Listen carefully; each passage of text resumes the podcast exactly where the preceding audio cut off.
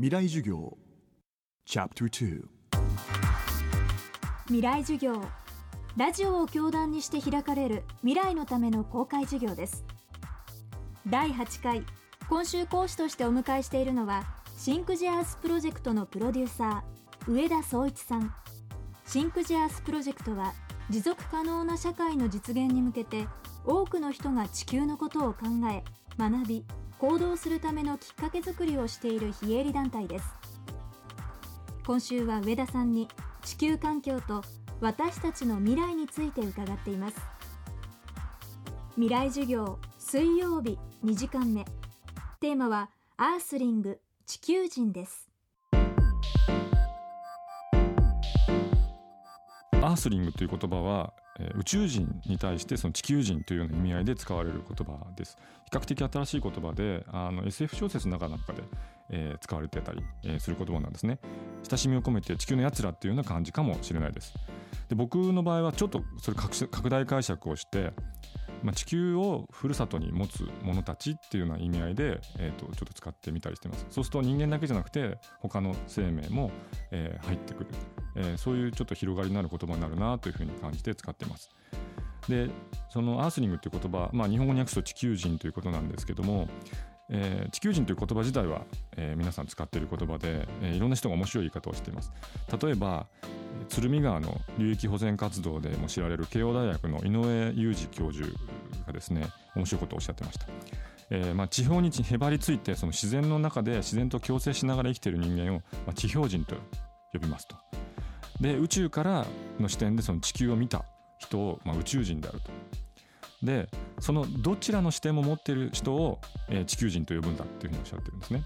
つまりあのえーすごくこれは分かりやすい説明説明だと思うんですけれども宇宙からの視点だけではやっぱりダメで、えー地べたを歩いて、まあ、その時々刻々と変化していく、まあ、季節の中で、自然と関わって生きていくその両方ができる人のことを、えー地球人と呼ぼうじゃないかっていうことをおっしゃってるんですね。単に宇宙から地球を見て見たことを知ってる人だけが地球人ではなくて、えー自然との対話もできる人のことも地球人と呼びましょうということですね。であの、まあ、有名な言葉に「えー Think Globally Act Locally」って言葉がありますよね。自分たちの足元の地域で生きていくっていうことだと思うんですけども僕は今こそですねこの言葉をもう一度見直したらいいんじゃないかなというふうに思っていてそれなんでかというと Think globally act locally って言葉はこれまではなんかスローガンみたいな感じだったんですけどもこのインターネットとかその宇宙のからの宇宙技術とかの発達によって本当にこの言葉通りに、まあ、生きることができる時代になってきたんじゃないかっていうふうに考える例えばそのツイッターとかフェイスブックとかを使って世界中の人たちがあの対等に対応するようなことができるようになっている。えーそれから人間問題に気づいて自然と共生するような、えー生き方を選ぶ人も出てきているとだからすごく高度な宇宙技術とか情報技術の時代に生きながら、自然との共生も大切にしようという人たちが増えている、まあ、そういう意味でその今までなかった全く新しい人間が立ち現れようとしてるんじゃないかというふうに、え考えることができるんじゃないかなと思っています。さてこの番組では9月17日土曜日大学生を対象に未来の地球環境を考える公開授業を行います。朝日地球環境フォーラム2011私たちの進む道 with 未来授業。講師は首都大学東京教授宮台真司さん。サッカー日本代表前監督岡田武史さん。岡田武史です。今回はサッカーではなくて日本人と環境をテーマにみんなと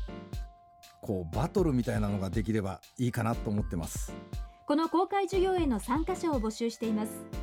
詳しくは東京 FM のトップページをチェックしてください